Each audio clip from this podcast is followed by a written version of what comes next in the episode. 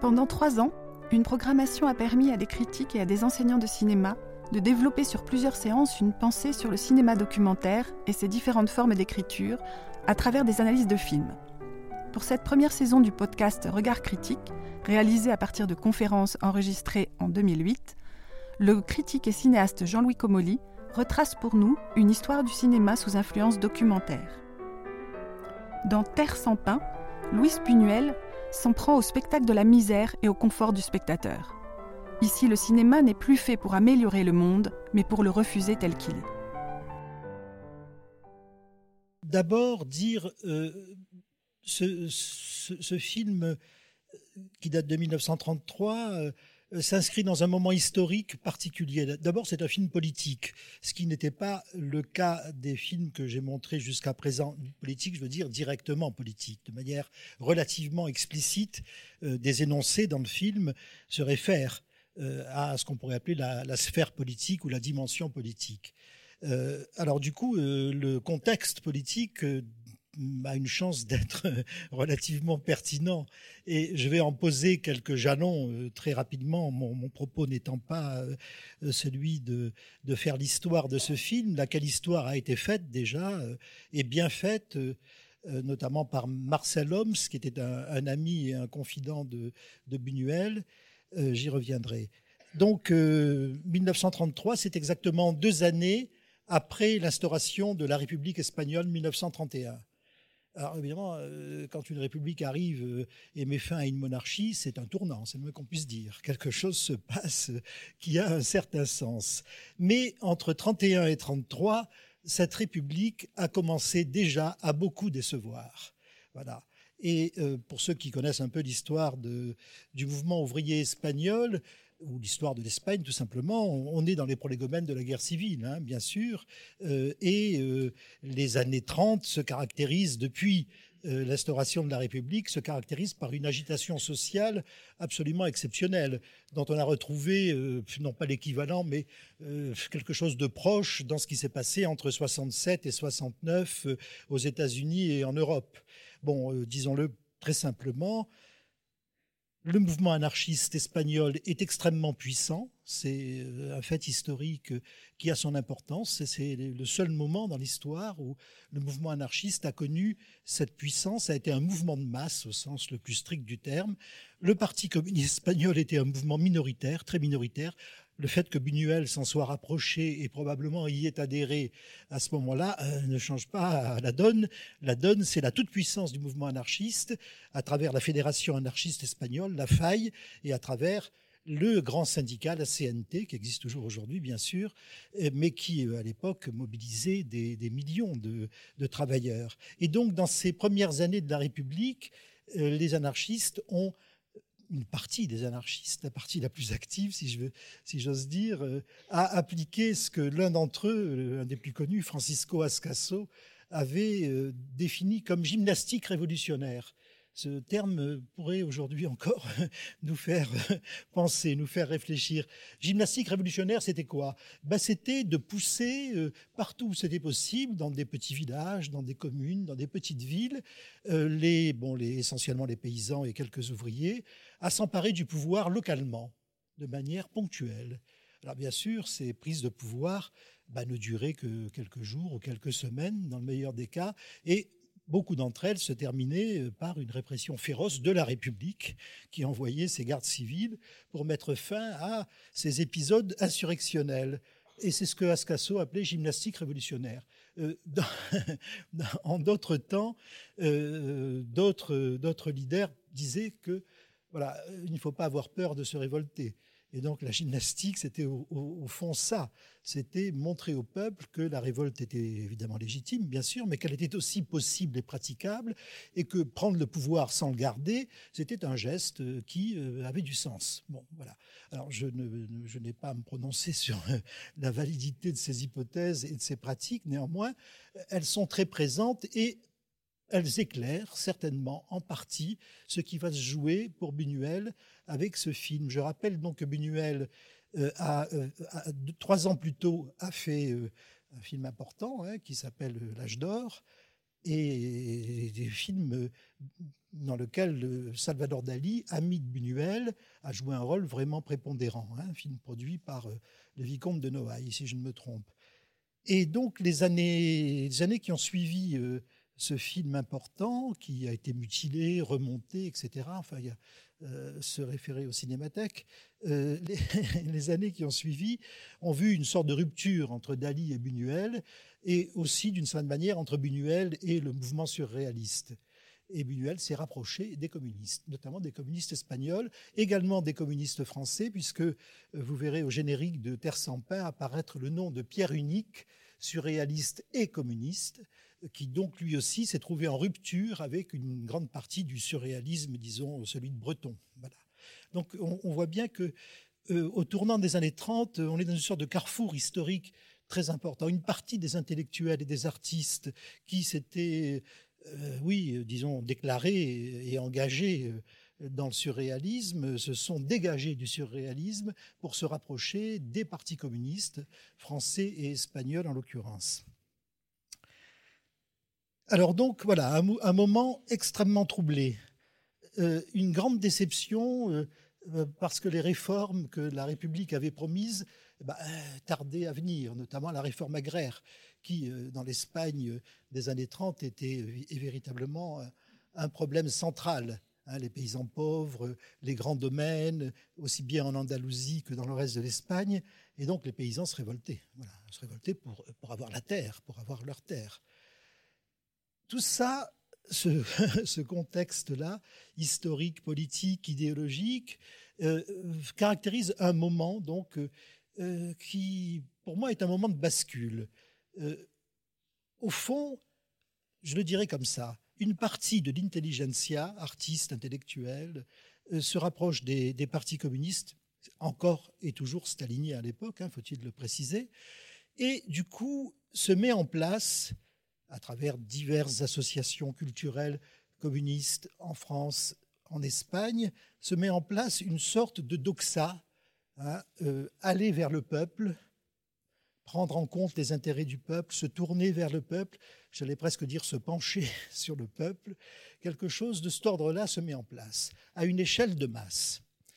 Le film que vous allez voir est tout le contraire de ça, voir ou revoir, parce que j'espère que beaucoup d'entre vous l'ont déjà vu, et tout le contraire de ça. C'est un manifeste qui s'oppose à ce qu'on pourrait appeler la bonne conscience de gauche. Voilà. C'est en ce sens-là que ce film est subversif.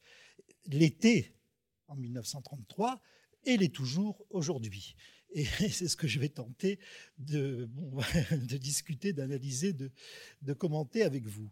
Alors, ce qu'il faut, bon, en règle générale, j'essaie autant que possible de n'utiliser que les éléments qui jouent dans le film pour analyser un film. Parce qu'on pourrait raconter l'histoire de Buñuel, l'histoire de l'Espagne, et cetera. Pendant des heures, on n'aurait toujours pas parlé du film. Alors j'essaie donc de me concentrer, de me centrer sur les systèmes d'écriture et les enjeux posés par un film.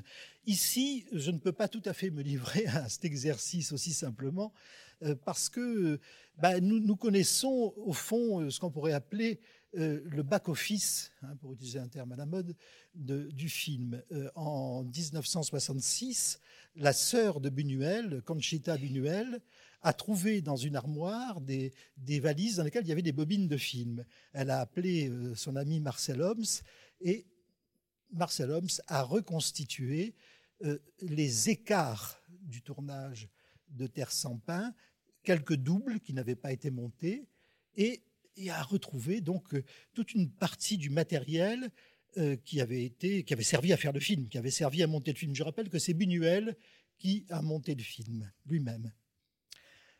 Alors, on a donc découvert, au fond, le secret de fabrication de Terre sans pain. C'est pourquoi je le livre immédiatement, parce qu'il n'y a aucune raison de, de faire comme si on ne l'avait pas trouvé. Et donc, vous allez partir à la découverte de ce film avec un bagage euh, qui euh, bah, pèse d'un certain poids. Et donc, je ne crains pas euh, de doter d'entrée de jeu une partie des illusions euh, ou de l'innocence que euh, tout spectateur devrait avoir en abordant un film. Alors, qu'est-ce qu'on a découvert ? Qu'est-ce que Marcel Homs a découvert, qu'il a publié, euh, dont il a fait ensuite euh, une sorte d'assemblage, disons, et qu'il a montré ici et là. Et pour ce qui me concerne, moi, j'ai vu euh, c'est ce qu'on appelle les rushs de Terre sans pain. Ce n'est pas tout à fait des rushs. J'ai vu ça en quatre-vingt-seize euh, à Valence, euh, chez Françoise Calvez.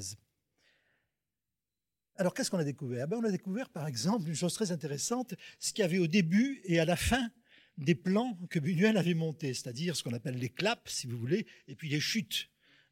Alors, ben, on voit donc, ce qui n'est plus dans le film, bien sûr, on voit euh, ben, les, euh, ben, les, les, les Hurdanos, les malheureux pays, habitants des, des Hurdes, on les voit attendre patiemment que l'assistant ou Buñuel leur fasse signe.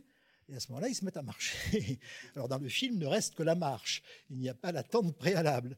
On voit bien sûr les claps qui ont précédé le moment où les, les figurants, si vous voulez, où les acteurs se mettent en mouvement. Euh, on voit donc que le film a été fabriqué selon des, des techniques, des modalités, qui, d'une part, sont celles du cinéma depuis fort longtemps, et d'autre part, ont été aussi utilisés par d'autres documentaristes, soit avant, soit au même moment, soit plus tard. C'est-à-dire le fait de mettre en scène, tout simplement. Je réponds déjà en partie à, à la remarque, à la question de, de Roger Rotman. Oui, mettre en scène. Alors mettre en scène, c'est ce qu'on fait quand on fait un film documentaire, même si on croit qu'on ne le fait pas. Il est extrêmement... Euh, comment dire, euh, oui, enfin, d'une, d'une immense naïveté de croire qu'en mettant sa caméra en face de quelqu'un ou de quelque chose, on ne transforme pas ce quelqu'un ou ce quelque chose. On en fait évidemment bah, un objet qui va entrer dans un film ou un sujet qui va entrer dans un film.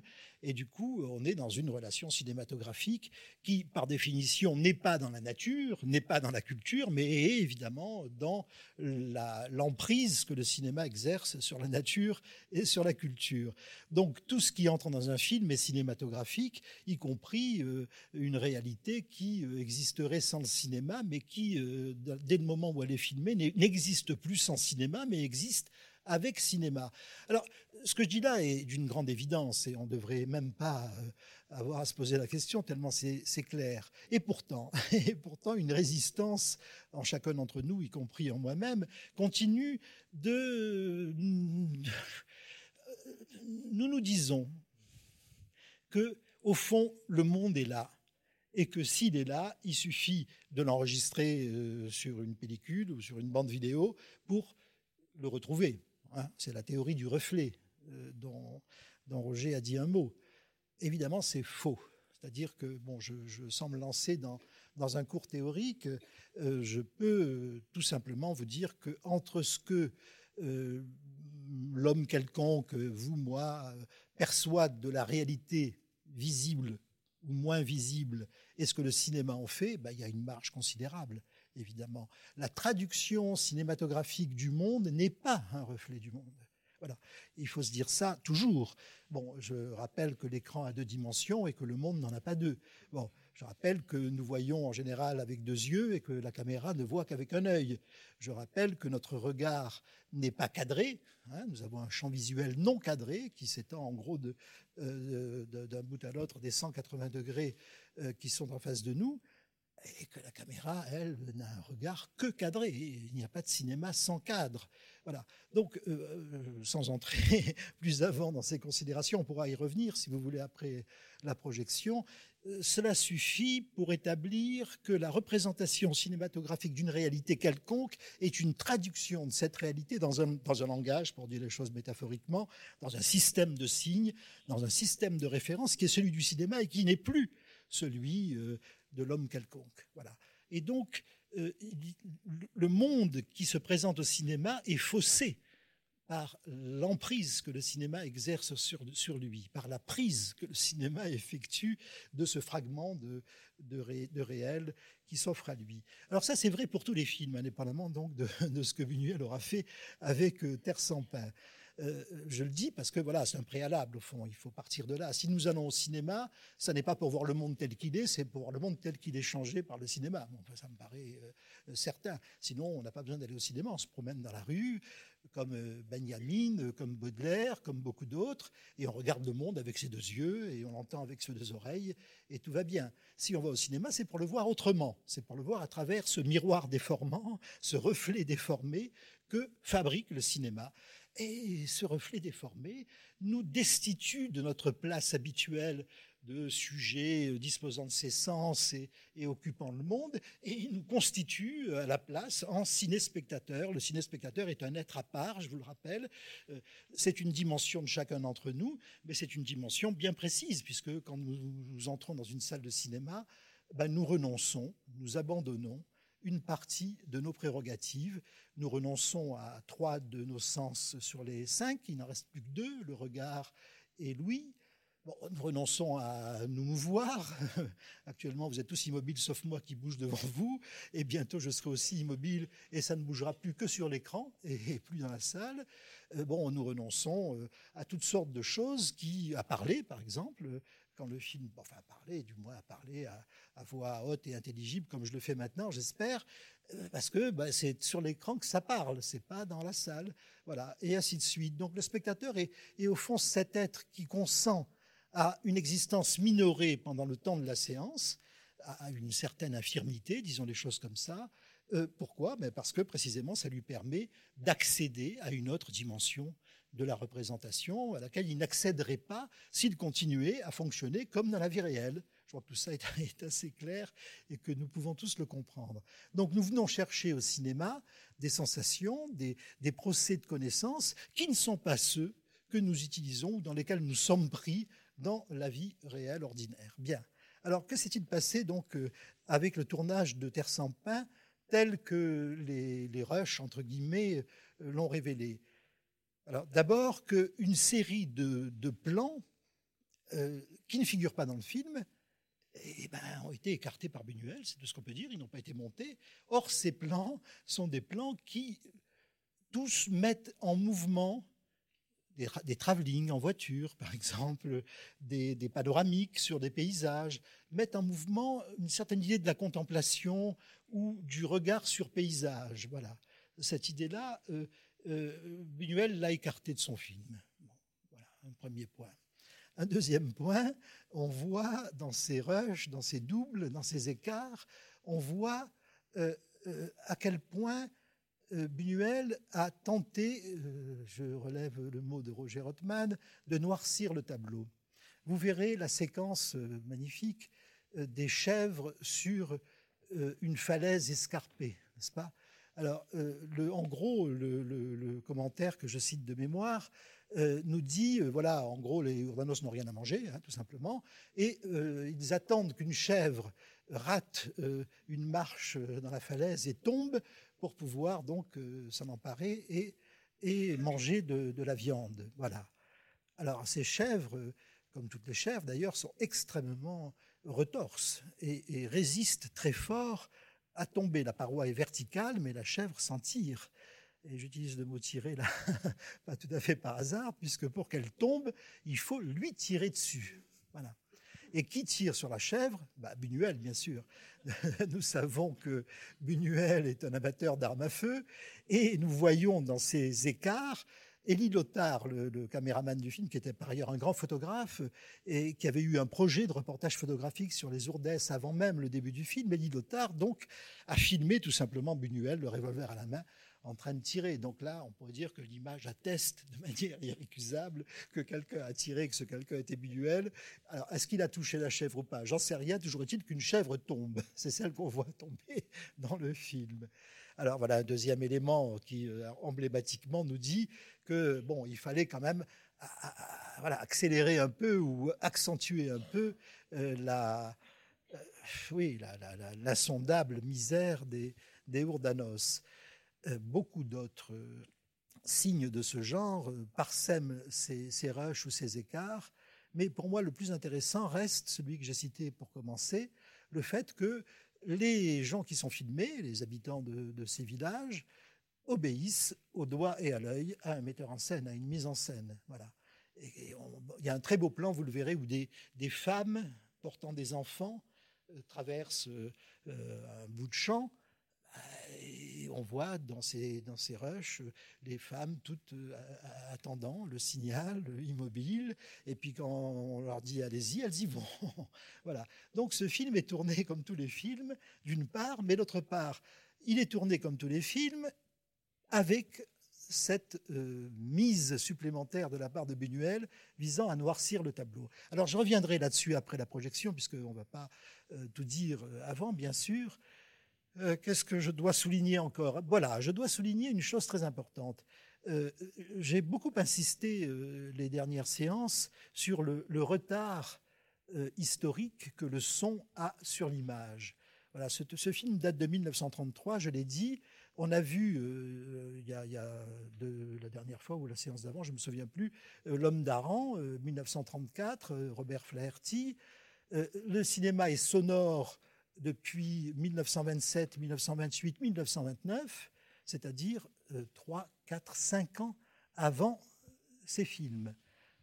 Et ces films ne sont pas accompagnés d'un son direct, et encore moins dans le cas de, de, de Terre sans pain, parce qu'il n'y a même pas de son témoin, il n'y a même pas de son ambiance euh, qu'on pouvait trouver euh, euh, un peu dans, dans L'homme d'Aran et beaucoup dans Moi un Noir, que nous avons passé la dernière fois.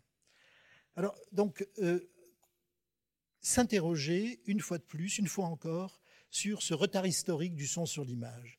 Euh, pour le dire en, en quelques mots, euh, le... Tout le monde sait que les, les, les recherches sur la, l'enregistrement et la reproduction des sons ont été antérieures à la mise au point de la caméra des Frères Lumière, de presque un siècle. C'est énorme. Euh, au moment où les Frères Lumière mettent au point la caméra Lumière, le cinématographe Lumière, euh, eux-mêmes sont euh, travaillés par l'idée de faire du cinéma sonore et parlant. Tous étaient travaillés par cette idée. Et quelque chose bloquait la possibilité euh, de parvenir à cela, et ce qui bloquait, ce n'était pas l'enregistrement ni la reproduction du son. Je vous rappelle que Edison, avant de travailler au kinétoscope, a mis au point un procédé d'enregistrement et de reproduction sonore, ou dans des parlophones, n'est-ce pas ? On pouvait, en mettant une pièce dans une fente, ben, se faire jouer un air de musique ou entendre la voix d'un acteur. Tout ça existait plusieurs années avant la naissance du cinéma. Donc le problème n'était pas lié à l'enregistrement et à la reproduction technique du son, mais à la synchronisation du, de la bande son et de la bande image. Euh, on pouvait enregistrer des sons, on pouvait enregistrer des images, on pouvait les projeter ensemble, mais elles n'étaient pas synchrones, ces deux bandes. Et cette absence de synchronisme ôtait, bien entendu, tout effet de réel, interdisait tout effet de réel. Hein, parce que si vous voyez une, une bouche qui, qui s'ouvre et qui se ferme, qui, qui articule des sons, et que vous n'entendez pas ces sons, que vous les entendez décalés, ben, il y a un effet de déréalisation puissant que j'ai souligné à propos de Moi un Noir et, et qui reste toujours vrai. Alors, il était très difficile de synchroniser images et sons.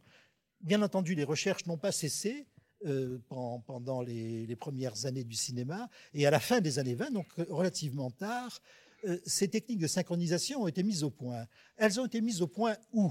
C'est là où la chose devient vraiment intéressante et politique, vous allez le voir, bah, euh, à Berlin, hein, dans les studios de la U F A, et à Hollywood. Voilà, les deux centres mondiaux de production de fiction, de production de films, de fiction, je dirais presque industrielle, bah, avait travaillé en effet et avait réussi à obtenir cette synchronisation de la bande image et de la bande son. Ça voulait dire qu'on pouvait, les premiers films parlants et sonores, sonores et parlants en témoignent, on pouvait enregistrer et reproduire en synchrone du son avec de l'image en studio, en studio parce que l'appareillage était extrêmement important, pesant, lourd, non manipulable, parce que les techniques étaient, étaient complexes et qu'il fallait des techniciens euh, euh, très formés, et cetera, et cetera. Euh, tout ça faisait que eh bien, les seules voix qui ont été enregistrées pendant des années et des années, bah, c'était les voix des comédiens, des comédiens professionnels. Voilà. Il était impossible de faire du son en dehors des studios. L'exception qui confirme la règle, c'est évidemment Marcel Pagnol. Euh, pour ceux d'entre vous qui euh, connaissent le, le travail de Pagnol, vous savez que Pagnol, homme de théâtre, auteur de théâtre, a, de façon extraordinaire, tenu absolument à enregistrer les dialogues de ses films tirés de ses pièces de théâtre qu'il avait lui-même écrits, dialogues qu'il avait lui-même écrits, à les enregistrer dans la nature, c'est-à-dire en Provence, euh, euh, sous les oliviers, en plein air, et que pour ce faire, il avait été ben, dans la nécessité hein, de mettre au point ce qu'on appelait euh, à l'époque un camion son, c'est-à-dire un camion énorme euh, qui transportait ce matériel d'enregistrement sur place, alors euh, dans un mât, euh, dans une propriété quelconque en Provence.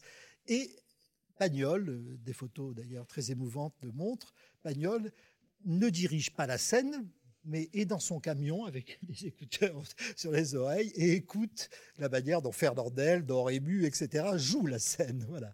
C'était ça pour, euh, pour Pagnol, bon, ce que le cinéma pouvait apporter et que le théâtre n'avait pas de la même manière. Bien.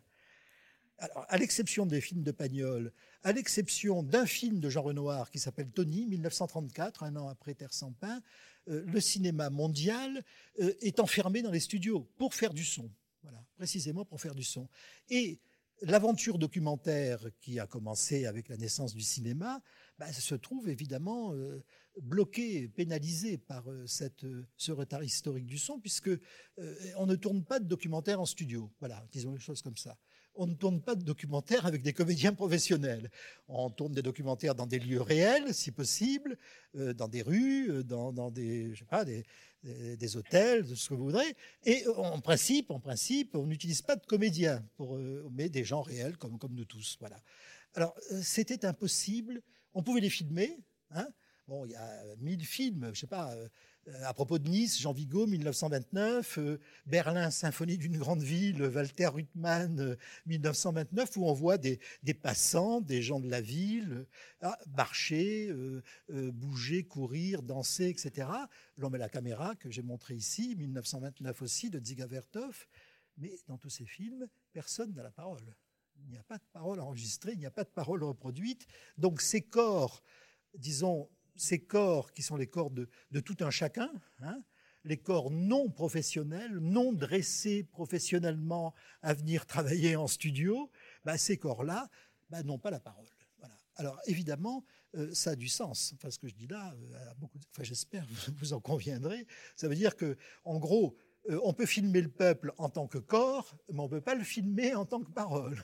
Voilà. Alors évidemment, ça, ou alors il faut qu'il soit représenté par des comédiens. Alors oui, effectivement... Euh, Bon, ben voilà, Henry Fonda peut jouer le rôle euh, du, du fils du fermier dans Les raisins de la colère. Il le joue magnifiquement bien. Bon, le film est beaucoup plus tardif, bien sûr.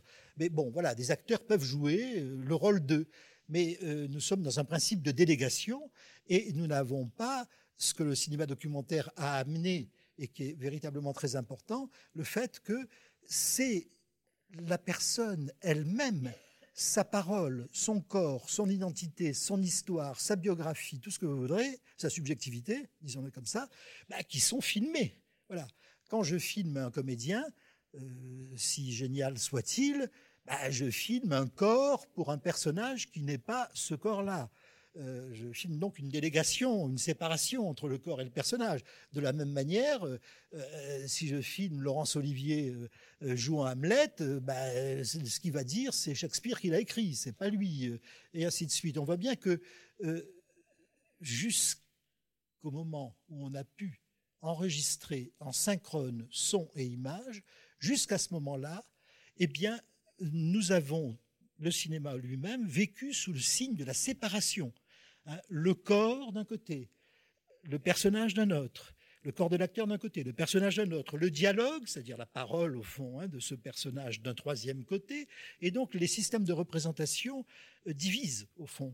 Et, cette, et, et l'unité, la synthèse euh, se produit dans la tête du spectateur. Moi, spectateur, je peux croire que Hamlet parle comme Hamlet, même s'il est joué par Laurence Olivier, même si Shakespeare qui a écrit le texte. Mais c'est moi qui fabrique cette unité euh, dans la représentation. Elle n'existe pas. Euh, le, le meilleur exemple de ça, euh, sans doute, est, est donné euh, par euh, le théâtre de marionnettes japonais que vous connaissez certainement, qui s'appelle le Bunraku, qui est absolument bouleversant, où on a d'un côté, sur la scène, les marionnettes, manipulés par des, par des manipulateurs, qui sont quatre ou cinq par marionnette. Et de l'autre côté, c'est-à-dire à, à, tout à fait à droite dans la salle, les récitants, donc les corps, si j'ose dire, joués par des, incarnés par des marionnettes, représentés par marionnettes, sont sur la scène et les voix viennent de derrière. Voilà. Et donc là, le principe de séparation est absolu et, il est absolu, et, et ça n'est, ça n'est que euh, dans ma perception spectateur que je réassocie Hein, l'image et le son, qui sont en réalité séparés, qui me sont donnés comme séparés. Donc ce principe de séparation, comprenons bien qu'il est constitutif du système des représentations. Et quand on va, en dix-neuf cent soixante, commencer à pouvoir enregistrer en extérieur, dans les rues, dans les savanes, où vous voudrez, euh, les, les voix réelles des gens réels, et que ce ne sera plus un texte écrit par un autre, mais leur propre parole qui sera enregistrée, alors on mettra fin, d'une certaine manière, à ce principe de séparation qui avait gouverné les représentations jusqu'en dix-neuf cent soixante. Donc on pourra revenir là-dessus parce que c'est assez central, c'est une question assez importante. Euh, ce que je veux souligner, c'est que, pour en revenir au film de Buñuel, c'est que l'absence de son direct ou l'absence de son d'ambiance a servi le propos de Buñuel, qui était de noircir le tableau. Parce que c'est plus facile de noircir le tableau quand il n'y a pas de son que quand il y a du son. Voilà. Alors comprenons bien ça. Évidemment, si je promène mon micro au milieu d'un, d'un village euh, futile déshérité, bah, il y a toutes sortes de bruits, les animaux font du bruit, les enfants font du bruit, les adultes font du bruit, tout ce que vous voudrez. Les bruits de la vie, les bruits existent, bien sûr. Alors, euh, il n'existe plus dans Terre sans pain. Donc, d'une certaine manière, la vie, au sens de l'aléatoire du monde sonore, que personne ne gouverne vraiment, si un chien aboie, ben, ben voilà, il aboie. Hein. On, on sait bien que quand on tourne en studio, et souvent aussi d'ailleurs quand on tourne des fictions en extérieur, on déploie une police, hein, on appelle ça des assistants ou des stagiaires, mais on déploie une police pour faire arrêter les bruits alentour. Euh, voilà, s'il y a un camion qui passe, on, on lui dit d'attendre. Euh, le chien, on va chercher son propriétaire. Euh, bon, ça m'est arrivé. Le tracteur qui, euh, du, du paysan qui travaille à trois kilomètres de là, on court euh, pour lui dire non, excusez-nous, là, si vous pouvez attendre encore une demi-heure, parce qu'on enregistre du son. Et donc, on voit bien comment, euh, avec le son, ce qui arrive, le son pris euh, comme ça, en direct, euh, dans, dans le monde réel, ce qui arrive, ce sont des effets de réel qui ne sont pas nécessairement désirés par le cinéaste. Voilà. Godard les a multipliés et les a effectivement désirés au point d'en rajouter parfois, mais la plupart des autres cinéastes, y compris aujourd'hui, bah, font la police des sons. Cette police des sons consiste en effet à écarter tous les sons dits gênants ou perturbants ou, ou qui viendraient casser la merveilleuse harmonie qu'on est censé installer entre un homme et une femme qui s'aiment. C'est sûr que si une sirène de pompiers éclate à ce moment-là, ça fait un drôle d'effet. Bien, alors il faut essayer de nettoyer le monde des sons parasites. Eh bien, avec le cinéma documentaire, ça n'arrive pas. Puisque nous, ce qui nous intéresse au contraire, c'est d'enregistrer cette, cette présence réelle, y compris réelle et gênante et perturbante, du monde à travers ces sons. Alors le fait qu'il n'y ait pas de son, de ce point de vue-là, a énormément servi le propos de Buñuel. Je, je signale une remarque de, d'une, d'une, d'un, d'un écrivain catalan, Mercè Ibarz, qui a écrit un très beau livre sur Terre sans pain, et qui euh, euh, écrit qu'elle a été... Euh, surprise par une phrase du commentaire du film. Euh, vous, les, vous allez l'entendre, cette phrase. En gros, le commentaire dit « Depuis que nous sommes ici, dans ce village euh, des Hurdes, nous n'avons pas entendu une seule chanson. » Eh ben non, effectivement, ils ne l'ont pas entendu. Ils ne pouvaient pas l'entendre parce qu'il n'y avait pas de magnétophone pour l'enregistrer. Et Mercé dit « C'est quand même incroyable qu'en dix-neuf cent trente-trois, dans un village espagnol, personne ne chante. » Voilà. Elle, elle ne pouvait pas croire à ça. Et en effet, euh, on peut ne pas y croire.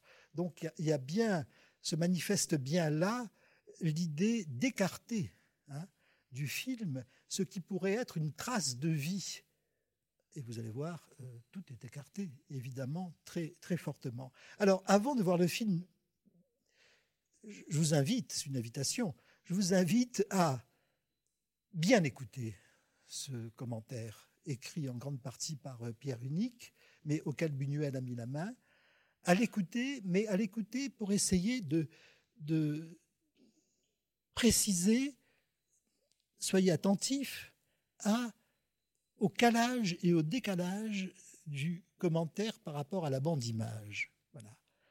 Alors, parfois, vous le verrez, ce commentaire colle, et colle de manière redondante à l'image. Euh, on pourrait presque dire que c'est caricatural.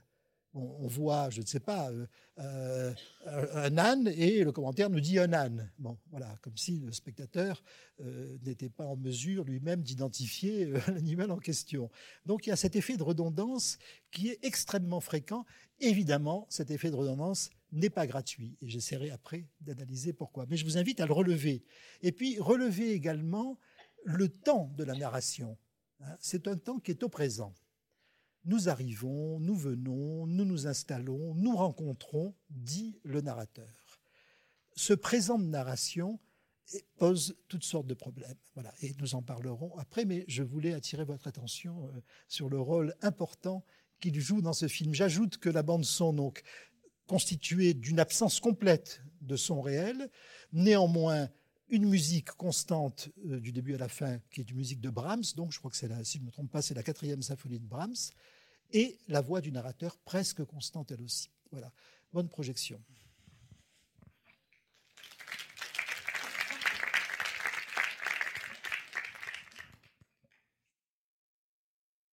Cinq ans euh, après le tournage et le montage du film, euh, ce carton passe pour avoir été... Euh, Euh, collé à la suite du film, après le mot fin, néanmoins, euh, par le producteur Pierre Bromberger, euh, bon, voilà, qui, euh, euh, comme beaucoup d'autres, euh, était choqué, disons-le, par euh, la violence du film. Voilà, violence euh, sans espoir. Alors évidemment, le carton nous, nous délivre aujourd'hui un message qui devient ironiquement désespéré à son tour, puisqu'il nous annonce la victoire des forces populaires sur, sur Franco, et nous savons tous que c'est le contraire qui s'est produit. Donc un optimisme déplacé qui tentait de faire passer la pilule amère que constitue ce film, que constituait ce film pour les spectateurs de l'époque, et me semble-t-il, en tout cas dans les expériences que j'ai eues de le montrer à toutes sortes de gens, encore aujourd'hui. Alors, on va parler de cette amertume de la pilule. Euh, d'abord, euh, j'ai, je vous ai invité à, à être attentif euh, au présent de narration qui euh, gouverne le commentaire du film. Hein. Nous arrivons, nous voyons, nous surprenons, euh, ce « nous ». Que penser de ce « nous » ? Voilà, c'est la question. Alors évidemment, euh, tout spectateur, moi le premier, euh, euh, vise à travers ce « nous » l'équipe du film. Hein. Bien sûr, ce « nous », c'est l'équipe qui tourne le film. Alors nous arrivons, enfin, c'est l'équipe du film qui arrive quelque part, qui voit quelque chose, qui découvre quelque chose, et cetera. Mais la, la puissance sémantique de, du mot « nous » est englobante. Comment ne pas faire partie, nous aussi, spectateurs, de ce « nous » ? Je vous invite à vous poser la question. D'autant plus que, euh, vous l'avez compris, euh, le, le principe du film est celui, au fond, d'une visite guidée. Hein. Un narrateur, euh, à la voix tout à fait remarquable, un narrateur nous fait parcourir euh, l'itinéraire suivi par l'équipe. Et donc, nous devenons, nous, hein, je dis bien nous, nous devenons, euh, au fond, les, les, les accompagnateurs, hein, euh, les guidés de cette visite. Voilà. Alors, du coup, dans le « nous », il y a non seulement l'équipe qui nous représente, hein, mais il y a nous, spectateurs, qui suivons l'itinéraire de l'équipe et qui participons à cette découverte. Alors, évidemment, on pourrait s'arrêter là. Et on aurait déjà décrit quelque chose qui n'est pas sans intérêt, puisque ça veut dire quoi ? Ça veut dire que dans le mode de narration euh, instruit, impliqué par, construit et impliqué par ce film, il y a quelque chose qui vise le spectateur. Voilà. On pouvait tout à fait imaginer un commentaire disant à peu près les mêmes choses, mais sans procéder par le « nous », en disant « ils », par exemple. « Ils sont ceci, les Hurdanos sont cela », et à de nombreuses reprises, le commentaire le dit aussi. Hein, mais toujours revient le « nous ». Donc ce « nous », indiscutablement, euh, ben, vise un visiteur, désigne un visiteur. Et nous sommes, par la force des choses, douze spectateurs, ces visiteurs, bien sûr, puisqu'il s'agit d'un film qui est montré à des spectateurs. Alors, première remarque. Deuxième remarque,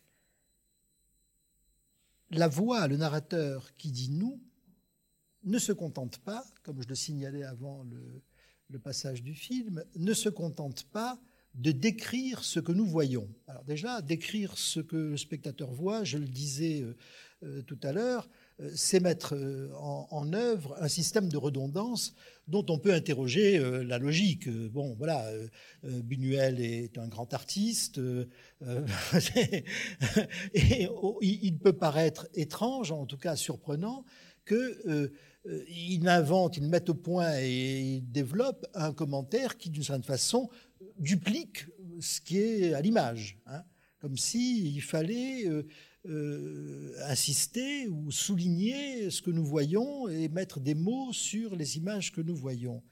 Alors, cette redondance euh, euh, très pesante, d'une certaine manière, très, très constante dans le film, évidemment, a une fonction qui, une fois de plus, nous vise, nous spectateurs. Au fond, il s'agirait, me semble-t-il, de mettre fin, par le commentaire redondant, à ce qu'on pourrait qualifier d'ambiguïté fondamentale de l'image cinématographique. Voilà. Toute image cinématographique, je, j'ai eu l'occasion de le dire, je le redis, euh, est d'une certaine manière ambiguë, dans la mesure où un plan, le, ben, le plan d'un corps quelconque, euh, prenons l'exemple de cette femme affectée d'un goitre, hein, et dont le commentaire nous dit l'âge, alors que nous voyons une, une femme âgée, hein, une femme âgée et, et une femme usée aussi, disons-le, hein, très, très abîmée. Euh, le commentaire nous dit cette femme a trente-deux ans. Bon, voilà. Alors, je vais détailler cet exemple. Donc, euh, dire ce que nous voyons, c'est mettre fin à ce qui pourrait rester d'indécidable, de virtuel dans l'image. Euh, l'exemple des, des jeunes crétins est tout à fait saisissant, parce que nous voyons un gamin, d'une certaine manière, dont on nous dit d'abord que c'est un crétin, chose qui n'est pas écrite sur son front, et donc qui affecte, qui, euh, comment dire, étiquette, hein, étiquette, je dirais presque policièrement, euh, ce corps filmé, et du coup, nous le livre en pâture. Nous, du coup, notre regard sur ce corps filmé, ce jeune homme, change quasiment du tout au tout en quelques secondes. Sans le commentaire, bah, nous verrions un, un jeune gars avec un chapeau un peu curieux, et puis on, ça serait pittoresque. Et, et jamais nous ne pourrions inférer de l'image qu'il s'agit là d'un débile mental ou d'un crétin, comme dit le film, utilisant une, termi- une terminologie euh, qui aujourd'hui fait sourire et qui était en usage encore à l'époque. Euh, et, euh, voilà, et en, encore moins décider que ce gamin a, je ne sais plus, vingt-huit ans, alors qu'il a l'air d'en avoir quinze. Bon. Donc il faut bien, là, on, on voit bien la fonction de ce commentaire. Le commentaire ajoute quelque chose à l'image. Alors cet, cet ajout, que je, j'ai nommé redondance, euh, bien sûr, nous dit ce que nous voyons, alors ça c'est la redondance, mais nous dit plus que ce que nous voyons. Et donc là, on est dans un autre système qui est celui de l'insistance, qui est celui de, euh, du soulignement, je dirais. Euh, et nous dire plus que ce que nous voyons, bah, c'est évidemment mettre fin à la charge euh, de promesses peut-être, de futur peut-être, d'attente peut-être, que toute image porte en elle. Voilà. Euh, et évidemment, euh, bon, on ne pourrait pas faire l'exercice aujourd'hui, mais euh, ce serait intéressant de le faire, de passer ce film sans commentaire. Bah, il changerait de couleur complètement, si j'ose dire. Il aurait une toute autre allure. On verrait exactement les mêmes images, les, la même misère, les mêmes corps, mais rien ne serait souligné. Et donc, quelque chose... Qu'est-ce qu'apporte le cinéma ? Le cinéma, un plan fixe, par exemple, le plan d'un corps, je le, je le redis. Euh, euh, par exemple, ces enfants qui sont filmés dans l'école avec des, des gros plans d'une, d'une force inouïe. Hein, ces regards d'enfants sont absolument euh, transperçants. Eh bien, qu'est-ce qu'apporte le cinéma ? Ben, le fait que euh, chaque plan est un fragment de réel, transformé, comme je l'ai dit, euh, retraduit, comme je l'ai dit, par le cinéma, mais porteur d'un devenir, porteur de quelque chose. Le hors-champ, hein, n'est pas seulement de l'espace, c'est aussi de la durée, c'est aussi du temps. Ce qui s'est passé avant et ce qui peut se passer après, le plan porte ça. Euh, la, la vie du corps filmé n'est pas limité à l'intérieur du plan. On peut imaginer qu'il a un lendemain euh, ou qu'il a eu un hier et qu'il va continuer sa vie d'une manière ou d'une autre. Donc, dans euh, le plan cinématographique, je le dis d'une manière un peu synthétique pour ne pas entrer dans une analyse théorique trop, trop poussée, ben, il y a quelque chose de l'ordre d'une promesse. Chaque photogramme est, porte en lui la promesse du suivant.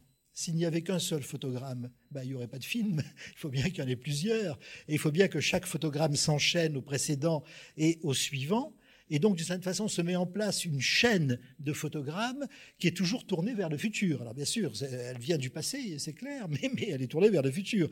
Chaque photogramme, chaque plan nouveau dans un film, chaque moment nouveau d'un film peut être porteur, ben, d'un devenir qui n'est pas forcément nécessairement noir, qui peut être moins noir que ça. Voilà. Et beaucoup de films, évidemment, travaillent sur le fait que la linéarité de la boucle cinématographique, bah, peut, peut induire, bien sûr, une attente, un espoir chez le spectateur. Voilà.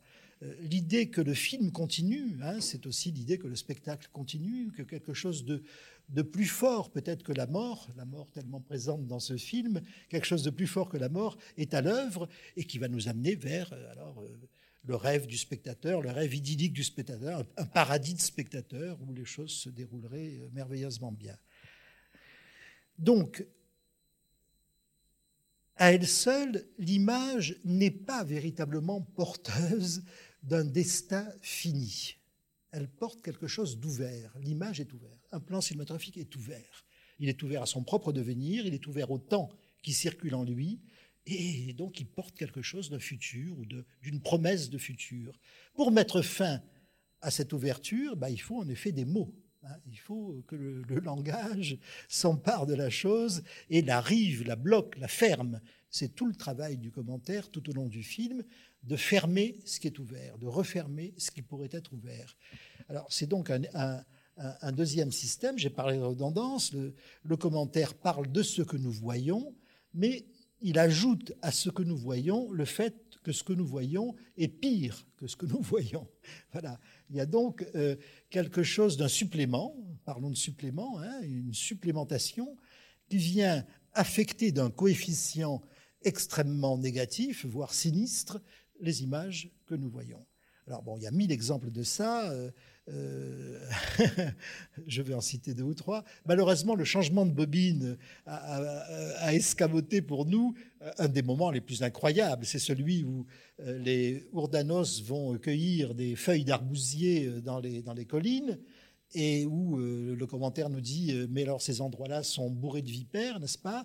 Et on voit à ce moment-là un Hurdanos le bras bandé, euh, bon, et le commentaire nous dit qu'il a été piqué par une vipère, et il, le commentaire ajoute, et ça on ne l'a pas entendu, donc je me, je me fais un plaisir de, de vous le dire, le commentaire ajoute, oui, la, la, la, la, la piqûre des vipères peut être mortelle, mais généralement ce sont les soins que les Hurdanos se donnent eux-mêmes qui les conduisent à la mort. Voilà.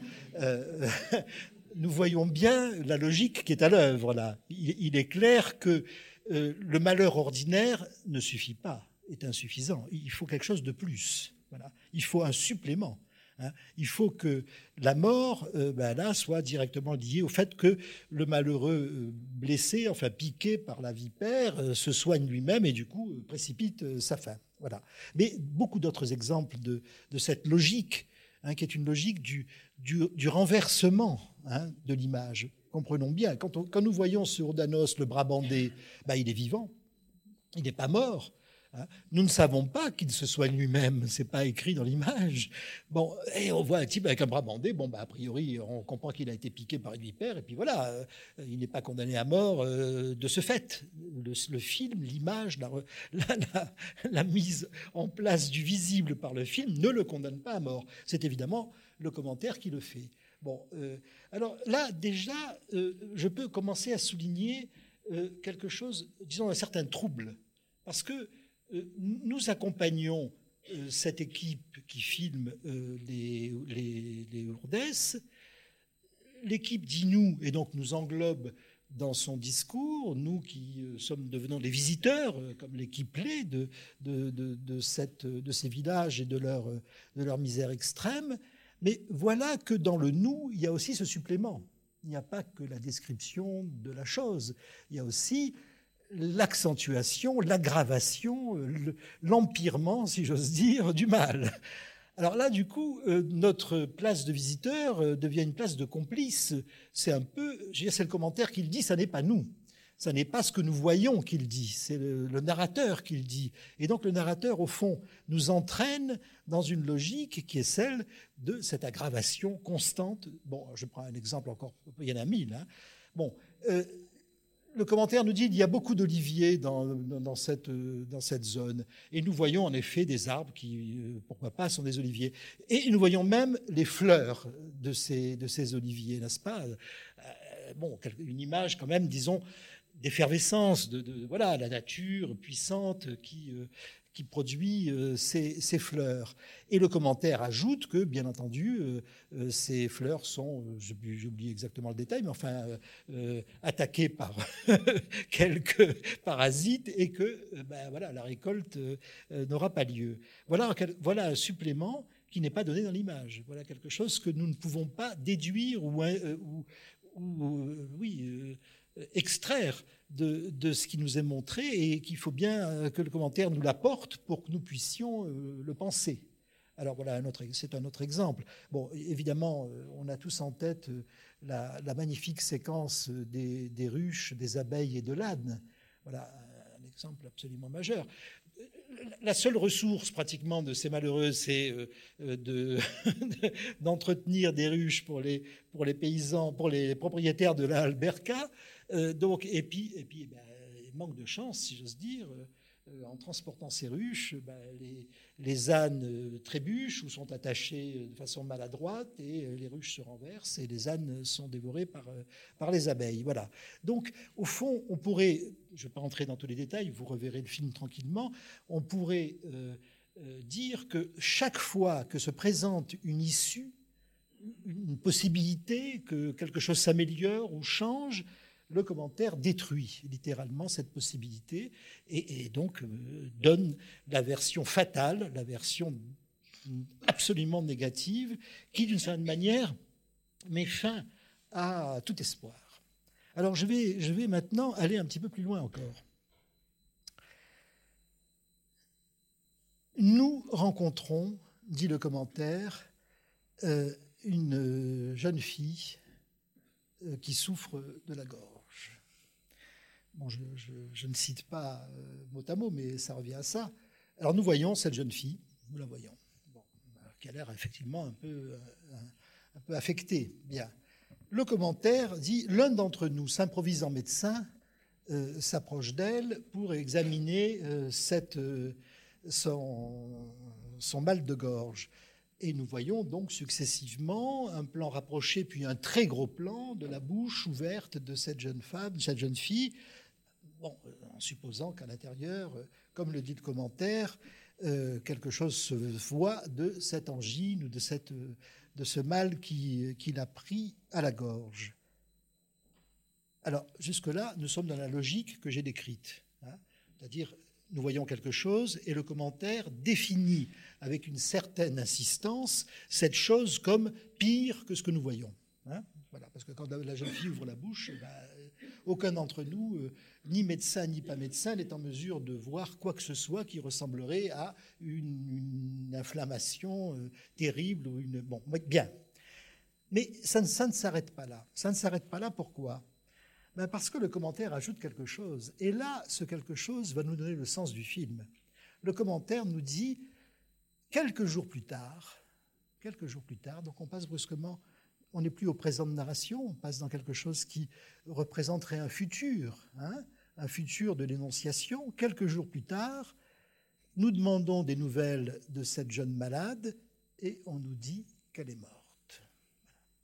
Alors voilà euh, le jeu pervers que le film met en place. C'est-à-dire, nous accompagnons d'abord d'un bon pas tranquille ces visiteurs qui découvrent une réalité épouvantable, la misère, la mort, et cetera, et cetera, la pollution, la saleté, tout ce que vous voudrez. Et puis, peu à peu, au fur et à mesure que cette visite avance, nous comprenons que ben, c'est encore pire que ce que nous voyons, parce que chaque fois que, je, comme je le disais, une porte s'ouvre, elle est immédiatement refermée par un commentaire qui la condamne d'une certaine manière. Les Hurdanos sont condamnés, non par l'image, mais par le texte. Mais voilà encore que on nous dit, de toute façon, il n'y a rien à faire. Voilà. Nous portons secours à cette jeune malade en vain. Trois jours plus tard, elle était morte. Alors voilà le, le, le point nodal. C'est-à-dire que nous sommes invités par ce commentaire à entrer en compassion, si j'ose dire, avec ces malheureux, ces misérables, et cetera, et cetera.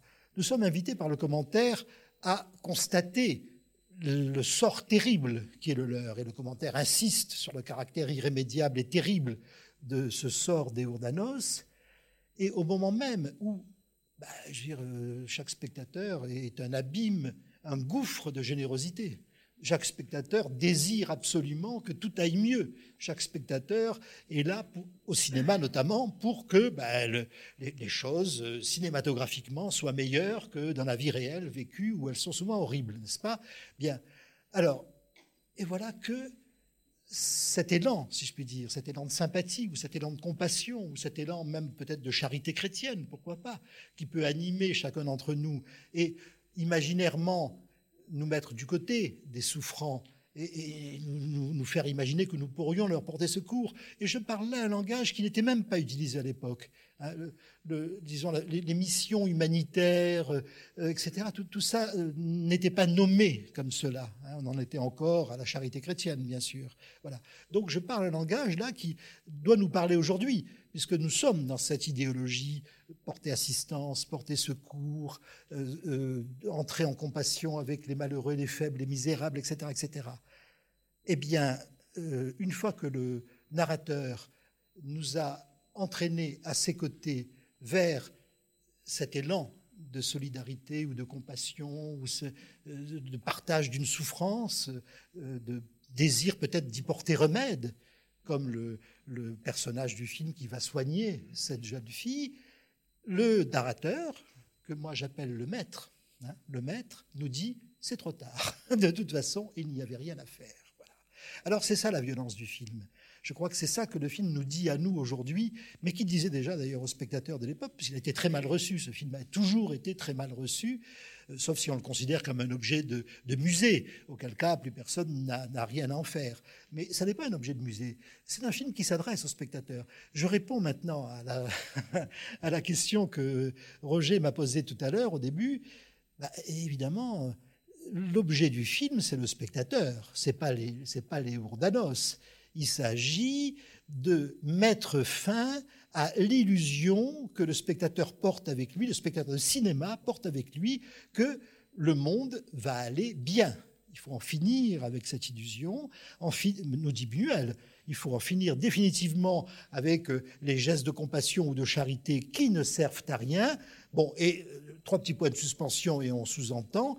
Ben, oui, faites la révolution, voilà, changez le monde, ça ira, ça sera peut-être différent. Je ne sais pas si ça ira mieux, mais ça sera peut-être différent. C'est la morale du film. Alors évidemment, euh, quand un film, euh, euh, quand le, un travail de cinéaste est tourné vers le spectateur, contre le spectateur, pour, pour poser question au spectateur, d'une certaine façon pour l'inciter à se révolter, pour l'inciter à, à refuser euh, la porte facile, hein, de la solidarité, de la compassion, de la charité, et cetera, et cetera, a refusé d'entrer dans cette idéologie où il y a toujours un bon côté et un mauvais côté, n'est-ce pas? Alors oui, en effet, euh, à ce moment-là, tous les coups sont permis, si j'ose dire, puisque, euh, d'une certaine manière, euh, oui, il faut noircir le tableau pour arriver à mettre le spectateur dans cette situation où, non seulement il va être touché par la noirceur du tableau, mais au bout de cette noirceur, il va tomber dans un trou parce qu'il va comprendre que ça ne sert à rien de s'émouvoir pour cette noirceur. Il faudrait faire autre chose. Voilà. Alors, ce discours-là, me semble-t-il, est articulé d'un bout à l'autre du film, avec une certaine ironie par Buñuel.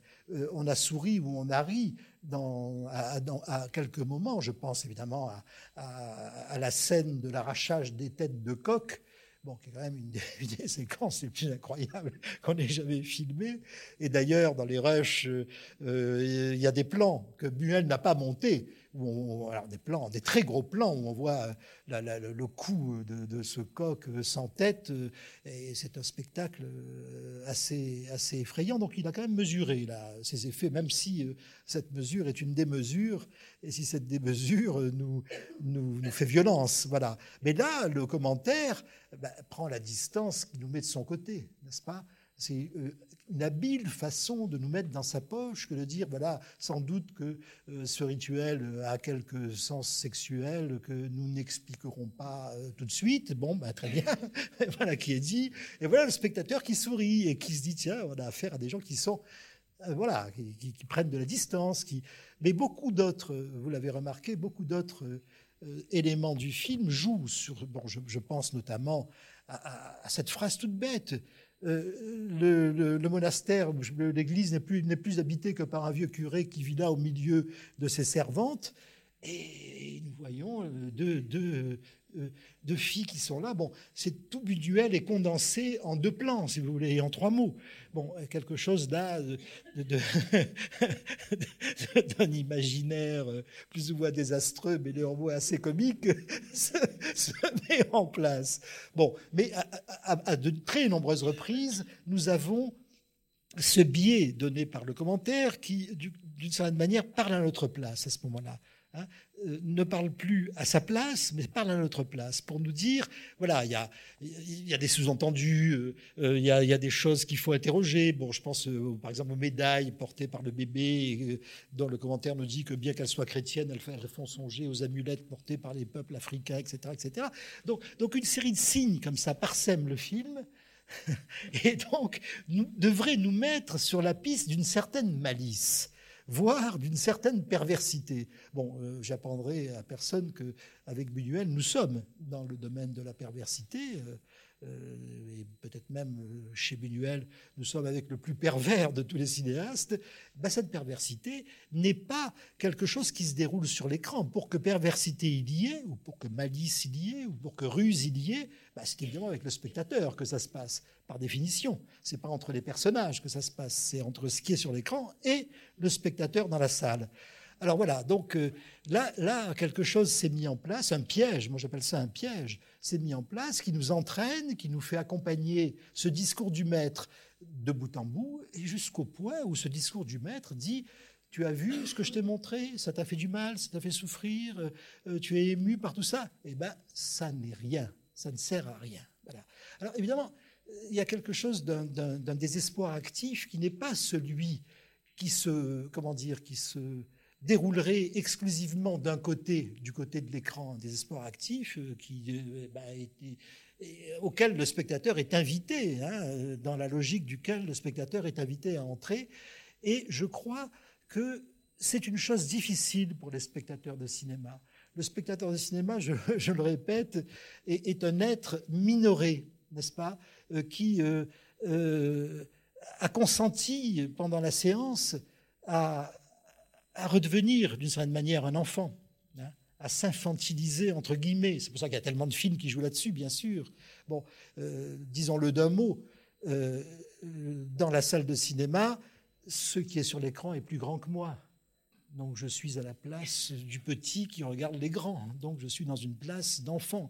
Par ailleurs... Euh, euh, cette non-mobilité, euh, cette difficulté, enfin cette impossibilité de parler, tout ça renvoie à, à l'enfant qui euh, ben, voilà, n'a pas encore euh, accès à, à la parole euh, et peu au mouvement. Et donc, euh, dans ce spectateur qui retrouve quelque chose de l'enfant qu'il a été et quelque chose qu'il ne sait plus de l'enfant qu'il a été, ben, il, il y a sans doute, et je crois que le cinéma est fait pour ça, il y a sans doute l'idée de l'accomplissement de quelque chose qui va nous transporter, qui va nous transporter ailleurs, dans un monde plus beau, dans un destin plus favorable, dans un rêve. Hein, voilà.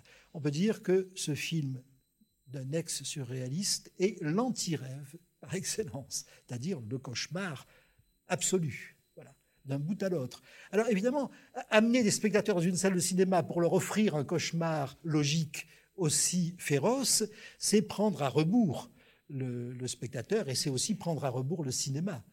Cette, cette promesse dont je parlais tout à l'heure, dont je crois que l'invention du cinéma est porteuse et que au fond, le, le, le mécanisme profond de chaque film est également porteur, eh bien, est, est là terriblement déçu. Elle est, elle est détruite, littéralement. Je crois qu'aucun d'entre nous euh, ne serait en mesure de citer un moment du film où quelque chose d'un espoir lui serait apparu. C'est quand même assez rare quand on va voir un film. On peut voir de très mauvais films, des films épouvantables, mais il y a toujours une lueur d'espoir quelque part. Et, et oui, ben là, il n'y en a pas. Voilà. Et je, bon, évidemment, je, je ne peux pas ne pas euh, citer euh, ce plan incroyable de La Vieille. Là aussi, le son n'est pas là, hein, qui bat sa, sa, son grelot et qui annonce euh, que, ben voilà, pour rester, euh, pour rester éveillé, c'est-à-dire pour rester en vie, ben, il ne faut pas cesser de penser à la mort. Voilà. Alors, c'est en gros la leçon qui est donnée au spectateur. C'est une leçon irrecevable. Et c'est ça qui fait la beauté de ce film. Voilà. Cet épisode a été préparé par Catherine Blangonnet-Oher.